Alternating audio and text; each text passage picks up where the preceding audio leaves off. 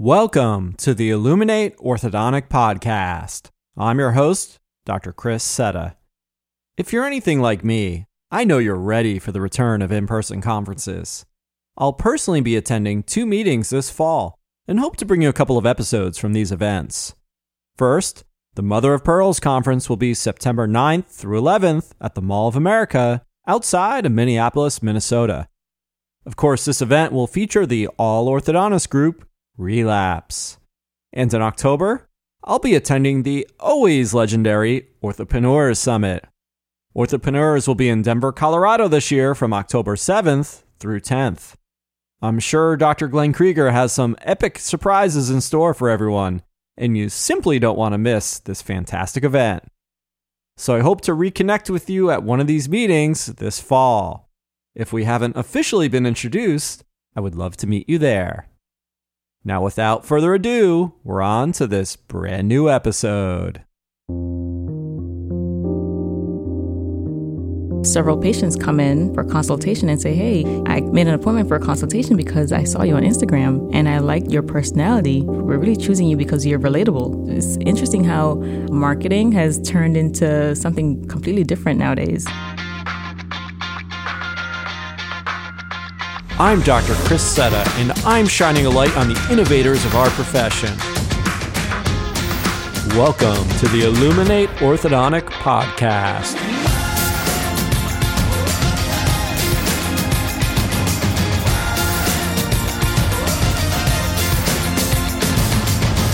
On today's show, my guest is Doctor Patrice Smith. Today, I'm so excited to feature the first of many female orthodontists I hope to have on the show. If you don't recognize her name, Doctor Patrice Smith-Baker is a rising star in our profession. Also known as the Unorthodoc, Patrice's social media and blog posts immediately resonated with me, and I'm thrilled to finally get her on the podcast. Not only has Patrice developed her own personal brand, but she uses her inspirational voice to empower other Black female entrepreneurs through her social media. Patrice recently established her own practice, Infinity Orthodontics, in Washington, D C, where we recorded this interview. She also has a side hustle she started back in dental school that we'll have to illuminate. Well, welcome to the podcast, Patrice. How are you today?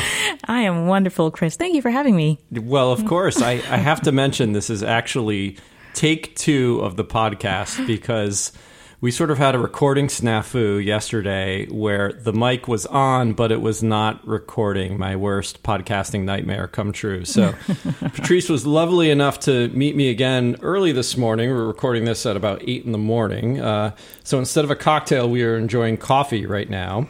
Yeah. Uh, previously, we were at the uh, W Hotel in downtown Washington, D C, which has this panoramic scenic view of the Washington Monument. And I think you can even see the White House in the background yep. there. And the Jefferson Memorial. Yeah. yeah. And we got um, kicked off the roof once again. So I am now uh, retired from recording any podcasts on the roof ever again. Sent down to the lobby, which was noisy. And then we ended up recording the rest of the Lost podcast in the room. So thank you for having me today. We're at your gorgeous apartment complex yeah. here in downtown D C. It's okay. It's all it all works out, right? There it is. Yeah. yeah. Positive thinking. Positive thinking. Exactly. Yeah. So, um, yesterday we were chatting a little bit about you growing up in the beautiful island of Jamaica. Yeah, yeah, yeah. A lot of people don't know, but I was born in Jamaica. I grew up there, and I only migrated to the United States when I turned eighteen. And so I did all of my childhood, you know, back home. Growing up, my parents were small business owners, you know, mm-hmm. entrepreneurs. My dad owned a chain of supermarkets. And so I kind of always see my parents in a kind of ownership boss uh, space. Mm-hmm. And so I kind of, um, from an early age, decided that that's the direction I wanted to go in. You know, at some point when I became an adult, I was going to be an owner or a boss like my parents were. And so eventually that became a reality for me um, because I just recently became a practice owner in September of twenty twenty. Yeah, and congratulations on that. We're going to dive into that in a little bit. So what was life like growing up in Jamaica? Oh, man. I am from a small part of the country. It's right in the middle of the country. It's called, the parish is called Manchester, and mm-hmm. I'm from Mandeville. And a lot of people always ask me, so where is that close to? And I always say, you know, it's about an hour away from Kingston, because mm-hmm. most people know Kingston, right? Of course. And about two hours from Montego Bay. The closest beach is about forty-five minutes away. Which is pretty far, uh, I would think. I mean... It wasn't far to us. Yeah. That's where we'd go on the weekends, you know, hang out at the beach. The closest one is in the parish of Saint Elizabeth, mm-hmm. Treasure Beach, and it's just about forty-five minutes away. Gotcha. So and can you put on out. a Jamaican accent if you really have to? Oh, yeah, it's on. Come on, let's, let's hear a little bit. I mean, I would have to be talking to somebody who's actually Jamaican, like my so mom. So then you can turn it on. I, I, I can turn it on, yeah. People say I don't have much of a New Jersey accent, but it, you actually it don't in certain scenarios. So at a certain point, you left the island, I believe, right? Was that yep. during college? Yeah, I went through high school.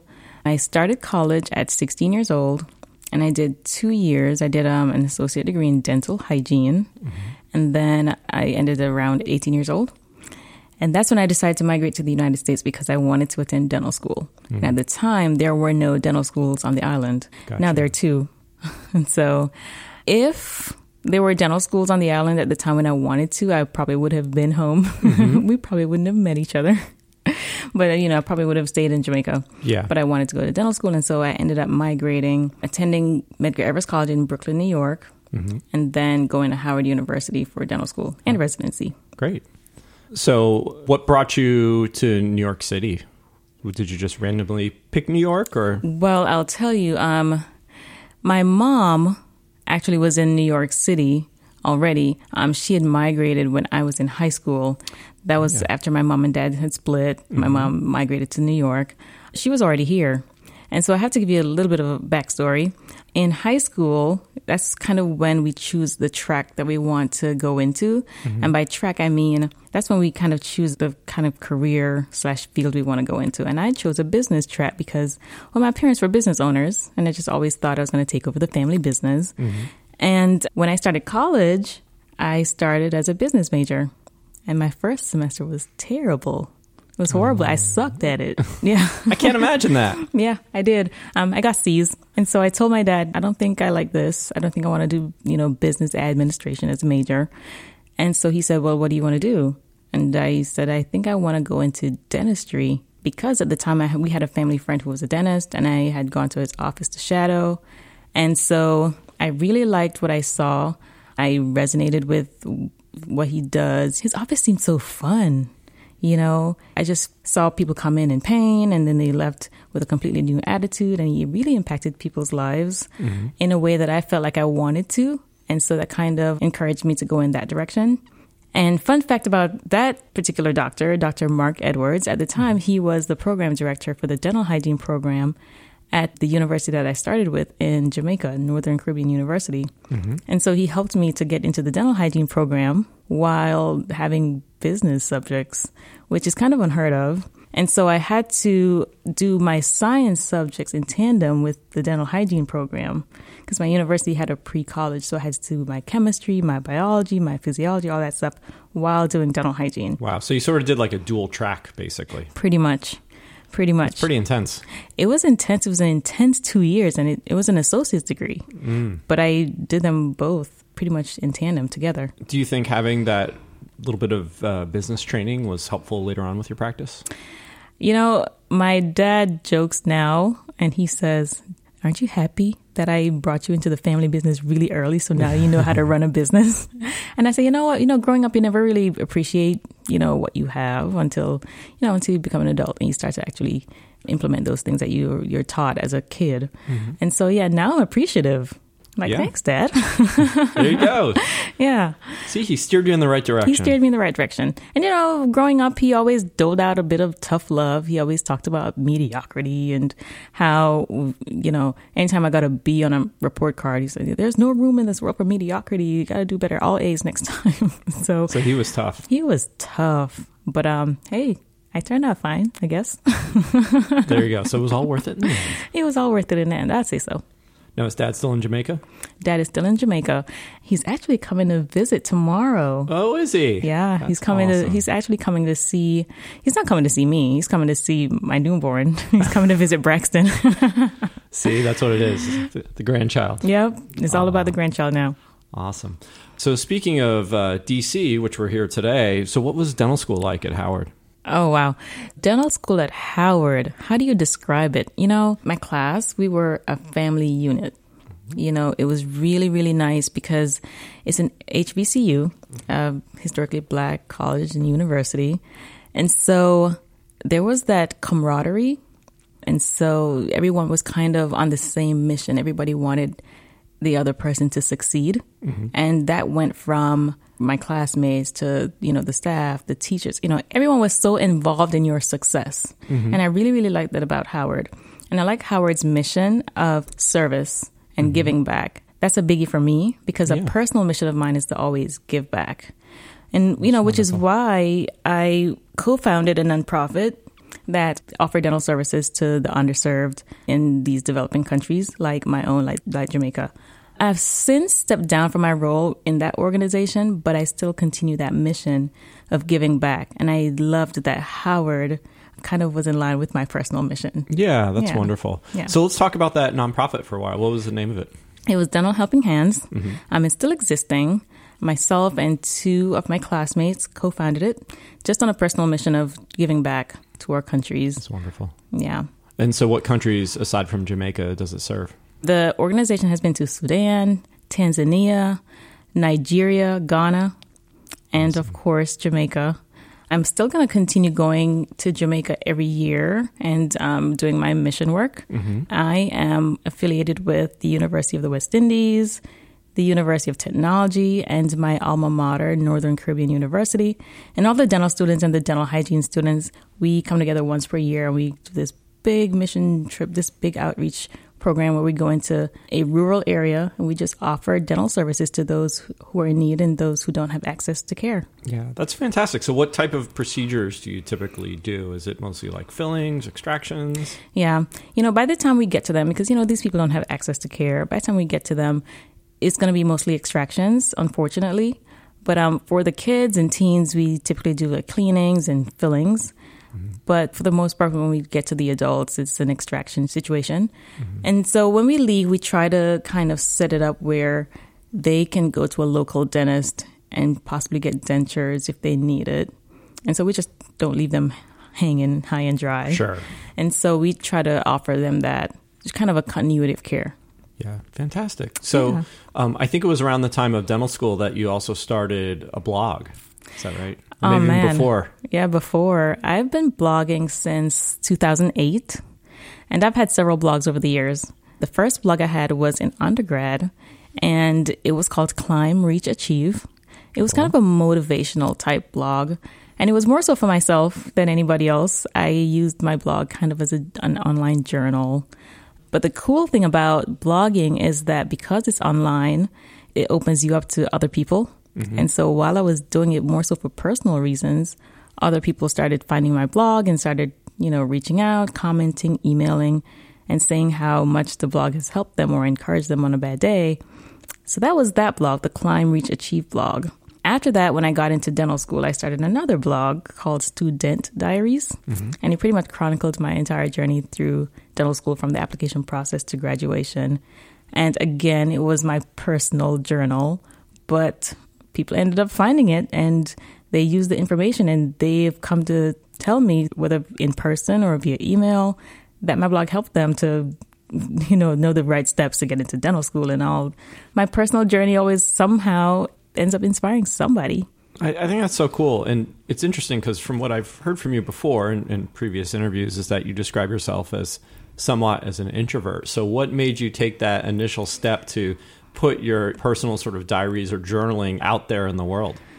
Oh, man, it's interesting. You're not the first person that mentioned that to me. I am an introvert, but a lot of people think otherwise. I guess because my I put myself out there kind of online. Everybody thinks, oh, you're so extroverted, you're so outgoing, but it's actually the opposite. I write because, you know, that's my form of expression. but I'm a true, true introvert. I guess the side effect of writing online is that you get some kind of attention, right? Mm-hmm. And then that pushes you to be a little bit more extroverted. Gotcha. So yeah. Sort of coming out of your shell, maybe. In yeah, a, in a exactly. way. Yeah, definitely. Do you find after you do a blog post, you're sort of just exhausted and you want some quiet time after you put it out there? Or does the blogging help you recharge your batteries? The blogging does help to recharge my batteries. It's the interacting in person and the talking and the meeting people and the going out in crowds. That's what drains me. After a full day at the office, mm-hmm. It's not the actual orthodontic procedures that exhaust me. It's the interaction. And we have a lot of interaction throughout we the day. We have a lot of interaction. Some, sometimes I come home to my wife, Nicole, and I just I just don't want to talk because I've spoken to so many people, you yeah. know, see sixty, seventy patients a day oh, and yeah. talk to the parents and talking to your team members. Yeah. And, you know, answering however many questions and oh, making so many decisions throughout the day. And your it's just brain like, I is need on some quiet fire time, all you know? Day. Yeah. But um, that sounds like it's all normal and that's the case for everyone. But it's like that for me with even just one interaction for the day where I'm talking for a, a nice ten minutes. After that, I just need to sit somewhere and just kind of So after recharge. This podcast, you're going to go take a nap, basically. Oh, yeah, pretty much. Yeah, yeah, that's for sure. I'm sorry. I'm sorry to drain you, Patrice. But let's talk a little bit about, I think what's really cool about you getting into the, the blogging is that you really sort of cultivated your own voice. And, and what I love from following you is, you know, you have so much great advice in terms of of personal development, professional development, wellness, a lot of these topics, you know, and you're so well spoken on it. Do you think that doing all this blogging really helped with, with developing that voice? Uh, yeah, it did. And, you know, any, any blog that I start, it's usually for personal reasons, right? It's usually whatever I write about is um, from personal experience, and it's probably what I need help with at the time. My current blog, The Unorthodox. Um, I started that one because I just finished dental school and now I'm getting into the space where it's like, okay, we're going to talk about career. We're going to talk about personal and professional development, a little bit of financial, you know, development as well. That was a space I was in. I'm still in that space. And so that's what I wanted to talk about. And, you know, the side effect of putting that kind of information out there is that it ends up helping someone else too. And it's Which pretty cool. Yeah. It's pretty cool. And so I started my social media channel, my social media page, my Instagram, just because my blog needed a, a social media attachment. Presence or uh, whatever you want to call it. Whatever. Right? Yeah. yeah. And so it was kind of a way to kind of put my blog information out there. Mm-hmm. And that's how people ended up finding the blog. And, you know, and some people found the blog and then found my Instagram. And yes, it's apparently helps a lot of people because they've they've messaged me, they've emailed me to tell me so. I've never set out to, you know, be a voice for anyone else but myself, but it, it ends up happening that it it's helped some other people too. Yeah. It's interesting how sort of like one thing led to another, right? So you started off with the blogging that led into Instagramming, mm-hmm. right? Yeah. Did that roll in with like your practice too? Yeah, interesting. So the Instagram, I started getting all types of people starting to follow. And the cool thing is patients started finding me. That's great. That's great. So um, I remember I was in Ohio at one of my associate jobs and I had several patients come in for consultation and say, hey, I made an appointment for a consultation because I saw you on Instagram and I liked your personality. I mean, of course, you're an orthodontist, so I know you're going to do a good job yeah. ortho-wise, but I, we, we're really choosing you because you're relatable, mm-hmm. which, you know, is really cool and interesting. It's, it's interesting how, I guess, um, marketing has turned into something completely different nowadays. Yeah, I think it's become more commonplace for doctors now to maybe talk a little bit more about their personal life. Because when I came out of dental school, which was a while back, two thousand five, it was still like a little bit taboo, I guess, maybe to mm-hmm. just like talk about. You would have your bio and then you'd have like two sentences. You have your spouse and your kids and your dog you had mentioned. But, you know, you wouldn't really get too much into maybe your hobbies or your interests. And I think people really want to see that now. It's like forms yeah. like a connection maybe with them. Yeah, it does. I see that in my practice today. My patients would come in and they would say, hey, um, so I saw you went to so-and-so this weekend or you did so-and-so. That's really cool because I love that too. And, um, and so we kind of bond over different things like um, travel or whatever my hobbies may be. Or the fact that I just had a newborn and then I have my moms come in yeah. and then we we kind of share information, and some things they help me with and some things I help them with. It's really, really cool. So it becomes more than just patients. They become kind of like friends and family. Which is awesome. And, yeah. and it's almost like almost like a little bit of networking too, in a way, it is, right? Yeah. There are a few of my patients that have led me to some mommy groups around town that I otherwise wouldn't have known about. And mm-hmm. so, yeah, it's really cool. Some people, they don't believe in putting their personal life on social media, but just be a little bit open-minded to it. You know, it, it really does help. Stay with us for more of my conversation with Doctor Patrice Smith after a quick word from one of our sponsors. Kind support for this podcast comes from LightForce Orthodontics. LightForce was co-founded by orthodontist Doctor Alfred Griffin and is one of the fastest-growing companies in orthodontics. LightForce provides a digital platform to fully customize three D printed tooth-moving tools. They've recently launched the world's first fully custom three D printed translucent bracket. And with their revolutionary face map technology, you can even plan for optimal aesthetics in Smile Arc by incorporating a digital scan of your patient's face. Complete customization enables your cases to not only finish faster, but with even better results. Head over to light force ortho dot com to request your demo today. Welcome back to the Illuminate Orthodontic Podcast. So what I love about your blog and your Instagram page is that it's just so cohesive in terms of the branding, and it's got a great aesthetic to it. Are there certain websites or apps you use to sort of develop that personal style? I use Canva. Can you reveal the secrets? Canva, um, okay, that's a Canva. Good one. I use Canva a lot just for my design. Mm-hmm. It's really, really helpful. It's kind of being a designer without having to know code, without coding. It's really easy. It's kind of plug and play. Yeah, explain Canva a little bit more. So it's a design app, right? Yeah, it's a design app. And you have a bunch of different templates. There are templates for Instagram. There are templates for Instagram in-feed posts and stories. And there's the Facebook. And there are all types of templates for anything that you may need. So it makes it easier because I guess in the past you would have to do Photoshop or... Oh, uh, no, we don't do that anymore. Or, yeah, like InDesign or, or just some of the different Adobe apps. And, yeah. and Canva just probably makes it just much uh, more intuitive. Yeah, definitely. It's so much easier than a Photoshop that it has a steep learning curve. Mm-hmm. Like anybody can do Canva. It's kind of plug and play. That's cool. I have to start using Canva. I do everything just, you know, basically through Instagram or whatever. So. Yeah. Yeah, definitely try it. Then I'll get the cool look. Yeah. And then everything can be on brand and on theme in terms of color and style and all that. Mm-hmm. Cool. Yeah. Well, I think it was around the time of maybe your dental school that you developed a side hustle. Yeah. My candle company. Yeah. Tell us about your candle company. You know, um, I love, love, love scented candles. It's kind of an obsession. It might be unhealthy at this point. But I love scented candles. I really like the, the really nice, bougie, expensive ones, like a Diptyque or a Voluspa. But those are pricey. Yeah, I haven't even heard of those, I'll be honest. I'm I'm sort of basic with my candle knowledge. So it's like, a I don't know, a Yankee candle. Uh, yeah, Yankee's nice. Are they? Yeah. So, so, you know, what's like a like a real fancy, bougie candle go for? You know, some can be upwards of sixty, or some can be upwards of a hundred dollars. Wow! Oh yeah! Wow! Candles for a candle. Are, oh yeah! It's a. It's they a must. Whole... they must smell exquisite. Most of them do. Um, most of them is, you know, it's just the brand, brand recognition, right? Yeah. Yeah, but I love candles, and you know, when I was in dental school, I always wanted my apartment smelling really nice. I always have these candles burning, but they got to be a bit pricey. And I don't know about you, but when I was in dental school, I was broke. Yeah, yeah. yeah I, I couldn't so, afford one hundred dollars candles, that's for sure. Yeah, and so I had this bright idea one day, say, hey, I love candles so much and I have to keep buying them. How about I try to make them instead?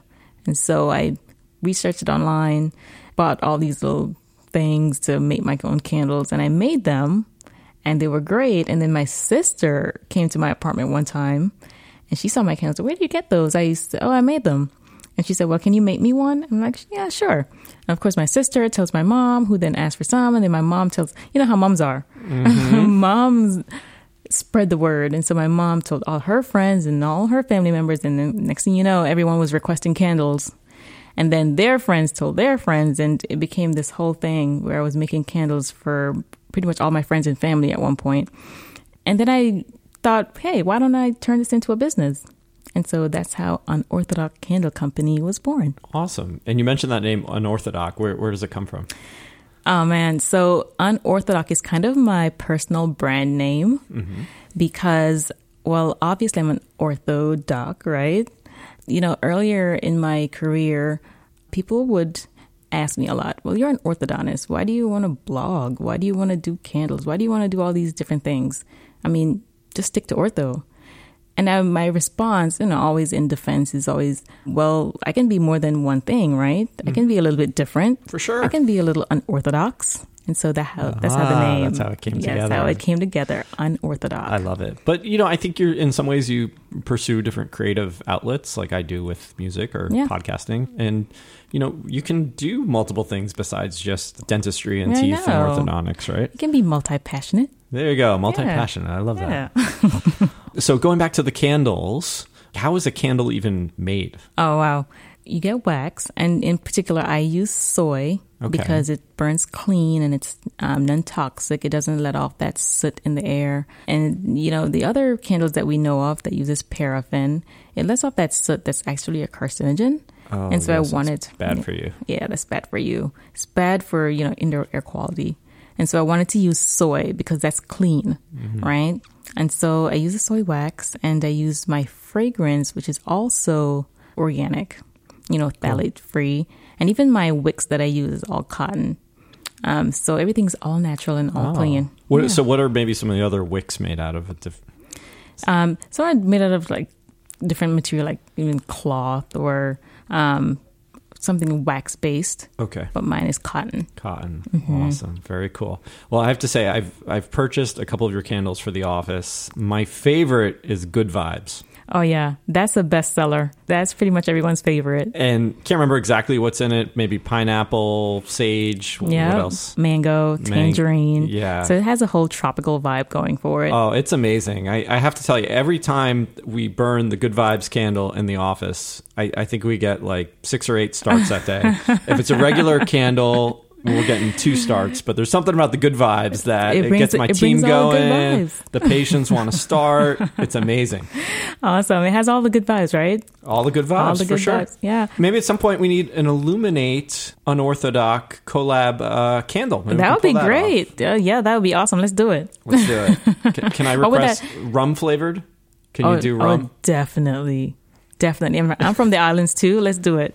Let's do I'll, it. I'll start researching it now. I don't now. know if, what goes with rum. I don't know. We'll have, to, we'll have to work on that one. We'll work on it. Awesome. Cool. So speaking of good vibes in the practice, let's talk about your new practice, Infinity Orthodontics. Yeah. My practice, I purchased an existing practice in mm-hmm. September of twenty twenty.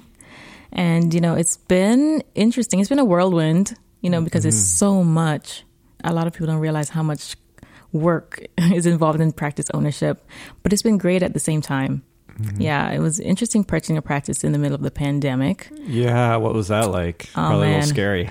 It was a little scary. I started purchasing my practice actually in the fall of twenty nineteen. If all things went well, I'd have been a practice owner back in April of twenty twenty. But then the pandemic Which hit been in March. Really scary, right? Just oh to... man, it all worked out so nicely because if it had worked out that way, that you know, I was. so antsy because the process to me was taking a long time. Mm-hmm. In a perfect world, we would have wrapped up around February of twenty twenty. And then that means I would have gotten the practice right as the pandemic pandemic hit, right? Mm-hmm. But it worked out so that it was pushed back a little bit to April. And then the pandemic hit in March. March. Mm. Yeah. So I kind of pumped the brakes on that for a little while.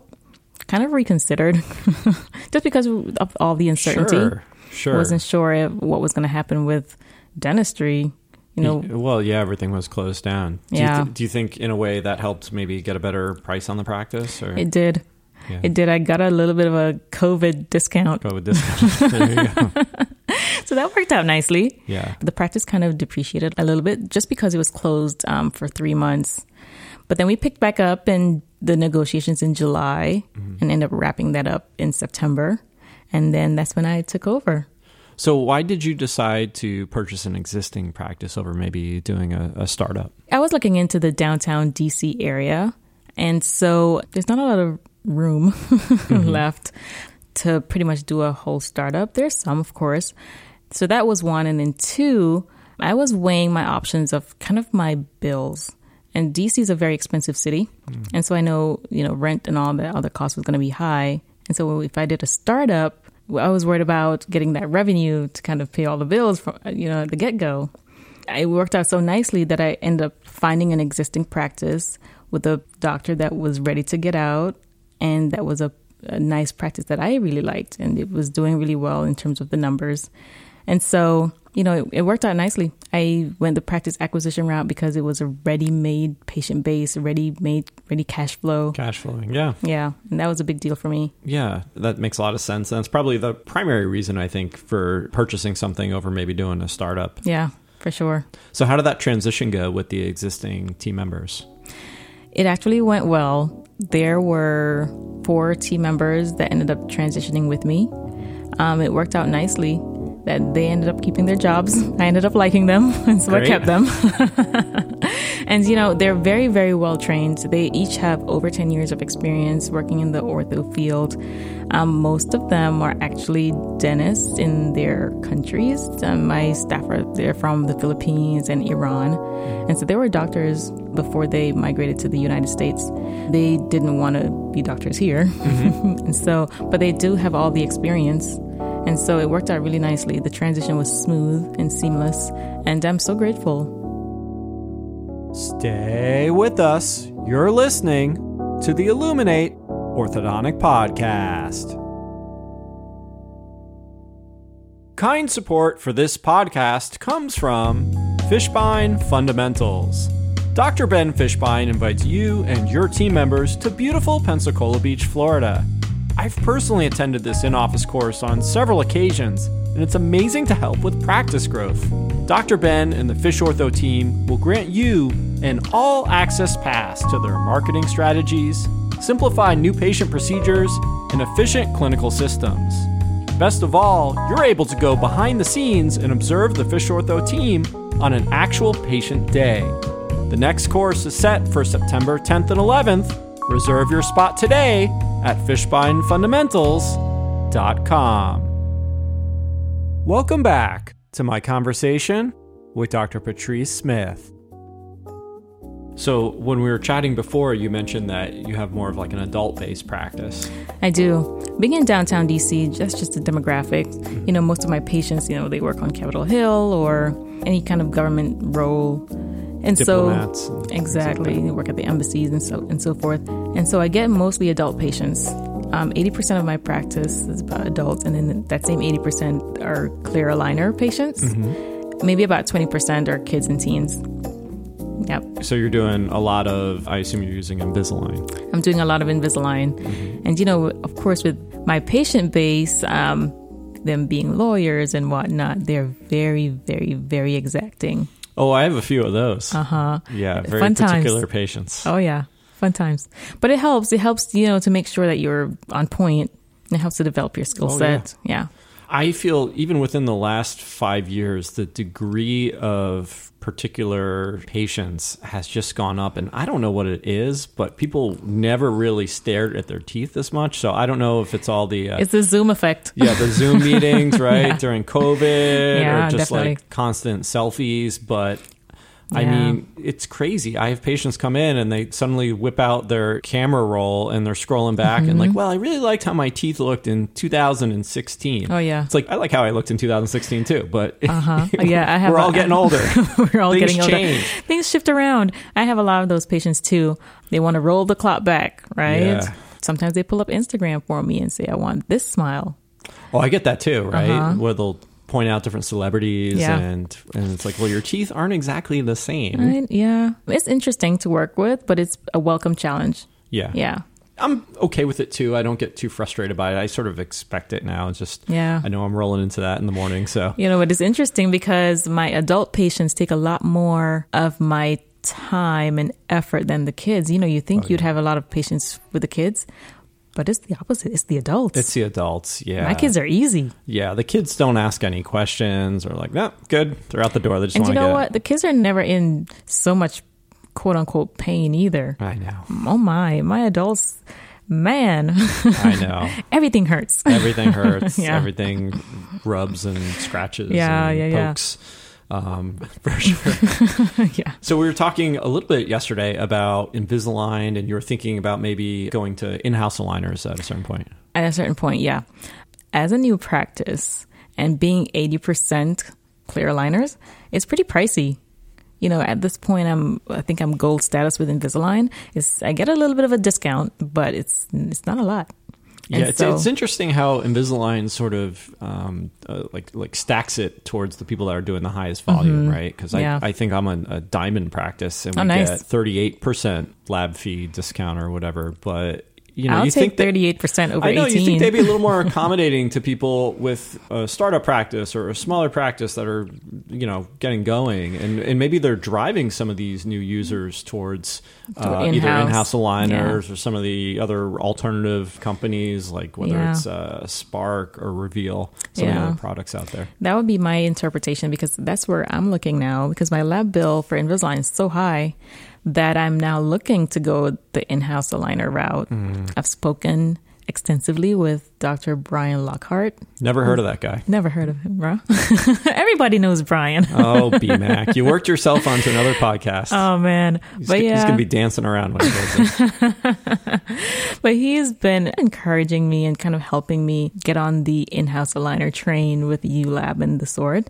So I'm looking into that route, possibly my one-year anniversary this fall. So if you get a three D printer, have you thought about which one you're going to get? Yeah, my husband actually been doing some research on the different types of three D printers. I kind of delegated that job to him. Fair enough. And he's spoken with B MAC too. I think they ironed out which one I should go with, especially as a new practice. I think we went somewhere in the middle, one that's not too expensive, but then the lower cost one is too slow. But I think we're right in the middle. I can't remember the name of it. And I saw on your website that in the past you were doing SureSmile. I was, yeah. I was a SureSmile provider. And I love SureSmile. I do. I just don't do it in my practice now. I did it in my previous previous practices where I was an associate, but now I'm looking into the LightForce direction. Oh yeah, LightForce. We yeah. had Alfred on the podcast recently. Yeah, I need to listen to that episode. Actually, it's the next one that's queued up. Yeah, but, there um, you go. Yeah, but I'm looking in that direction just because of the customization. I don't have a lot of patients that want to go the bracket and wire route, but the few that I do have, I want to spend less time wire bending. Yeah. And repositioning. Yeah. No, for sure. And and I'm a new LightForce user. I've done maybe five cases. And what I really like about it, you know, it's more computer time or upfront time. Uh, yeah, but it's front loaded. It's front loaded for sure. But mm-hmm. at the same time, uh, I think it's going to reduce some of that wire bending and repositioning. And chair time, right? And chair time. Yeah, it makes you more efficient. Yeah. And, you know, at least in Florida, the assistants can do the indirect bonding. So, mm-hmm. you know, I come over at the end, just double check everything. But I mean, that saves time there too. Definitely. Um, just, you know, moving brackets around before we set them. So, oh, yeah, that's sweet. Like right now, I'm spending a lot of time wire bending. I took over a practice. So a lot of the patients are in the finishing stages. And so I'm doing a lot of wire bending and a lot of repositioning. And it's taking a lot of time. Yeah. So. Yeah. I go back and forth on, you know, whether I'm going to reposition brackets or bend wire. And I think right now I'm in more of a repositioning phase. Every six months I change. But you know, the, the tough thing is, like, if you do a lot of wire bends and you have all these different artistic bends in the wire and trying to get the patient finished up, and then they go for like a hygiene visit or oh the wire gosh. snaps. Oh, tell and, me about it. Oh, and you just and like trying to recreate that. Oh, it's, it's a nightmare. It's so difficult. It is. Um, I had a patient recently that I did all these beautiful bends on. I was finishing her up. Then she went for cleaning. And then they popped a few brackets. I was so aggravated. Uh, I just ended up repositioning. So I'm in that phase where you are now. I'm just going to reposition everybody. Yeah. I, I think that's sort of the great promise of digital. And, you know, yeah. to be fair, I have to see how these cases finish up, too. But just especially getting back to what we were saying about these like really exacting perfectionist patients, mm-hmm. what I like about doing a digital setup is if they're wanting their lateral incisors to have a certain particular amount of torque or their canines to be, you know, tucked in a certain yeah. kind of way, you can do that in advance on the setup. Exactly. Um, and, you know, not that you can't do this chair side and not that you can't do it in more of your traditional finishing sort of stages. I wish I had the wonderful results of someone like a Stu Frost or, um, or a Neil Kravitz. Neil Kravitz, for that matter. Yeah. I think I'm decent at placing brackets. I think I'm decent at finishing cases, but times when we go and we take the brackets off, if you get a scan or an impression on the patient, and I don't know, I see things that maybe I did not see chairside in terms of marginal yeah. ridges or, you know, maybe yeah. premolars a little rotated. Especially and, those premolars. Yeah, premolars, exactly. They can those be, are, they can be those, tough. Those are, those are tough for me. Yeah, and I feel like my top reposition at my pan repo appointment is the lower fours, or sometimes the lower laterals are mm-hmm. off. And, you know, that's what I think is really cool about digital is that you do that I D B setup. You have just more time to look at it than running over chair side. You have another consult waiting for yeah. you, two other adjustments. You're just trying to get the brackets on as quickly as possible. That's what I think is really cool about digital. Likewise. Any other digital systems or technologies you're looking at recently? Yeah, I'm actually trying to transition my practice to all digital. Oh, cool. Yeah, that's where I think... You're speaking my language. Yeah, that's where I think everything's going anyway. Yeah. And so I'm now looking into Embrace. Embrace, awesome. Yeah, yeah I just had a chat with John Pham. Yeah. So yeah, yeah, yeah. Really cool behind the teeth braces. They don't really want to be perceived as a lingual system, but behind the teeth. Behind the teeth. Okay. Yeah, but I think their smart wire technology seems really cool. Yeah, I haven't done any myself, and so I've scheduled a demo, and I think that's coming up this week at my practice. Mm-hmm. And so I'm really looking into going that route. I've heard really great things about it. I've seen really great results from it, and my patients are requesting it. And so... Oh, I'm, great. I'm, They're coming in asking for Embrace. Well, not Embrace in particular. They're okay. coming in asking for behind the, the teeth, teeth or lingual. They don't yeah. say lingual, behind the teeth braces, mm-hmm. because some of them say, well, you know, I can still see the Invisalign. Those exacting patients, oh, yeah. right? The ones that fight you to put attachments on the front teeth. Oh, yeah. They don't want it. I'm like, yeah, I know. How am I supposed to move your teeth? The magic wand. They're just straightened, right? Take this pill, you'll have straight teeth. Yeah, the fun the fun ones are my brides who say, well, can you take my attachments off for my wedding and then put them back on when I'm done? Oh, man. Yeah. I I, I'm so used to that. I don't know. I'm just like, all right, whatever. Yeah. We'll do it. Sure. My favorite is like when you really have a patient that's pushing back on the attachments is I'll be like, okay, let's put the bottom attachments on first mm-hmm. and give it a month and see yeah. how you do, and then we can put the top attachments on. Yeah, I've done that too, or do the posterior attachments and yeah, then oh, yeah. work our way to the anterior. I use the analogy, it's like certain people have to go like one toe at a time yeah. into the hot tub, yeah. and then some people just jump right in. Yeah, I, I think a lot of those people were just like, come on, you can, you do, can it. do it. Come you on. can do this. It's going to be okay. It's going to be fine. You know, like I told you about my kid patients, they're fine. They jump right in. I know, right? Yeah. They're like, yeah, let's do it. Come on. But the challenges of treating adults. Yeah, yeah. Yeah. It can be tough. For sure. So I heard you mention recently on social media that while you were pregnant, you felt like you were basically nurturing your two babies. And I thought that was sort of yeah. like a great analogy. Talk to me a little bit about the challenges of A, being pregnant, B, trying to like run a practice and be the C E O of a business. Oh, and man. Then, you know, maybe the challenges of being a new mom and running a practice. Oh, man. It, it's been an interesting ten months, right? So right as I purchased my practice in September of twenty twenty, a few weeks after that, we found out we were pregnant. And so the entire time that I've had my practice open, I've been pregnant. And the first few months were the toughest because you have all the sickness and the nausea, the tiredness, mm. and you're trying to be on top of everything. So that was pretty tough. We transitioned to the second trimester, which was a little bit easier. And then the third was a little harder, mm-hmm. you know, and then here comes the newborn. And now it's a, even harder to juggle that time. So it's been an interesting balancing act. But fortunately, I have help. My mom is here. And so she allows me to get some sleep sometimes. But, you know, it is nurturing two babies and kind of liken it to, you know, all the things that we have to juggle. We can, I kind of liken them to, like, you have some balls that you juggle, you, and some are glass and some are plastic. Mm-hmm. You can allow the ones that are plastic to fall. You know, like my blogging. It's a good analogy. It's yeah. A good, yeah, like my blogging, you know, that kind of slowed down some. Mm-hmm. That was a plastic ball, right? Mm-hmm. And then you just have to make sure that the glass balls stay afloat. Mm-hmm. The glass balls right now are my practice and my newborn baby. Yeah, no, that makes total sense. So you just really yeah. have to focus your attention, maybe get a little more efficient with your time, would you say? Oh, yeah, definitely. After work, I usually stay back an hour or two just to get my clin checks done, a lot of different admin stuff. I find myself doing that stuff throughout the day. So that when five o'clock hits, I am out because, you know, I have my second full-time job to go to. Yeah. And so it definitely makes me more efficient. And it's such a delicate balance. Your focus becomes a little bit better. Mm-hmm. I find myself being a little bit more direct, a little bit more driven too. Mm-hmm. I don't have as much time to waste. Mm-hmm. So I procrastinate less. And so it's actually been a good thing. Good thing. Yeah. yeah. So when you come out maybe on the other end of it and your son's a little bit older, yeah. perhaps you'll just be more efficient with your time. More efficient, yeah. probably a better clinician too, because I don't have time to rebend this wire next time. So I'm going to bend it right the first time. There you go. I love it. So now that we're recording this in July of twenty twenty-one and COVID restrictions are starting to ease a little bit, people are getting back to like a, a normal life and traveling. I know you and your husband, Reggie, love to travel. What yeah. are some of your favorite spots you've been to? Oh, man. So we got married in Italy, in Lake Como, Italy. Wow. So that's currently our fave. We were supposed to have our anniversary. How can that not be your fave, right? Oh, my gosh. It was so beautiful. It was a fairy tale. But um, we had plans to have our anniversary last year back in Lake Como. Of course, COVID hit. Mm-hmm. And so we planned to have it in twenty twenty-one. And then we have a newborn.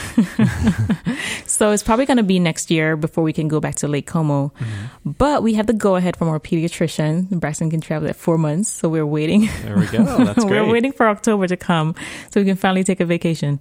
So what are maybe some of the favorite countries you've been to in the past or favorite trips? Oh, man. So right before COVID hit last year, we went to Cartagena, Colombia. Mm-hmm. That was probably one of my faves. Awesome. You know, it was so beautiful. And the food... The food was everything. Really? What's the food like in Colombia? Oh, man. So my it's a lot of seafood that mm-hmm. we ended up having. A lot of um, plantains. Plantains? Yeah, plantains. I mostly love the seafood. The okay. seafood was amazing. The flavors are just divine. Colombia in, in the last maybe, I don't know, five years has become quite the like hotspot for travel. Especially Cartagena. Everyone's yeah. been going to Cartagena. It's so beautiful. I would actually live there. Would you? Yeah. Okay, there we go. Infinity Orthodontics of Columbia. Hey. What you, you got District of Columbia, and then you can have regular uh, Columbia. Oh, I like how you put that together. Hey, you never know. You never know. You never know. Yeah. Awesome. So besides Lake Como, any other spots that you and, and your husband, Reggie, are just like dying to go visit? In twenty twenty, we had plans. We were going to go to Morocco. We were going to do a Southeast Asia tour. And wow. we never got to do any of that. So those are still on the list. There's so many places that we have... planned to go to. Portugal was one of them because that's relatively easy to get to.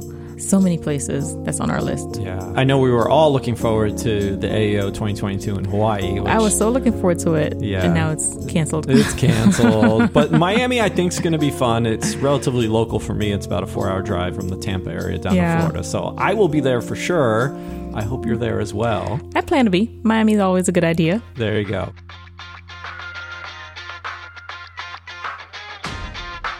Thanks so much for listening to the Illuminate Orthodontic Podcast. If you like the show, please take a second to click subscribe. Also, I'd really appreciate if you could share this show with your friends. Until next time, this is Chris Seta, signing off.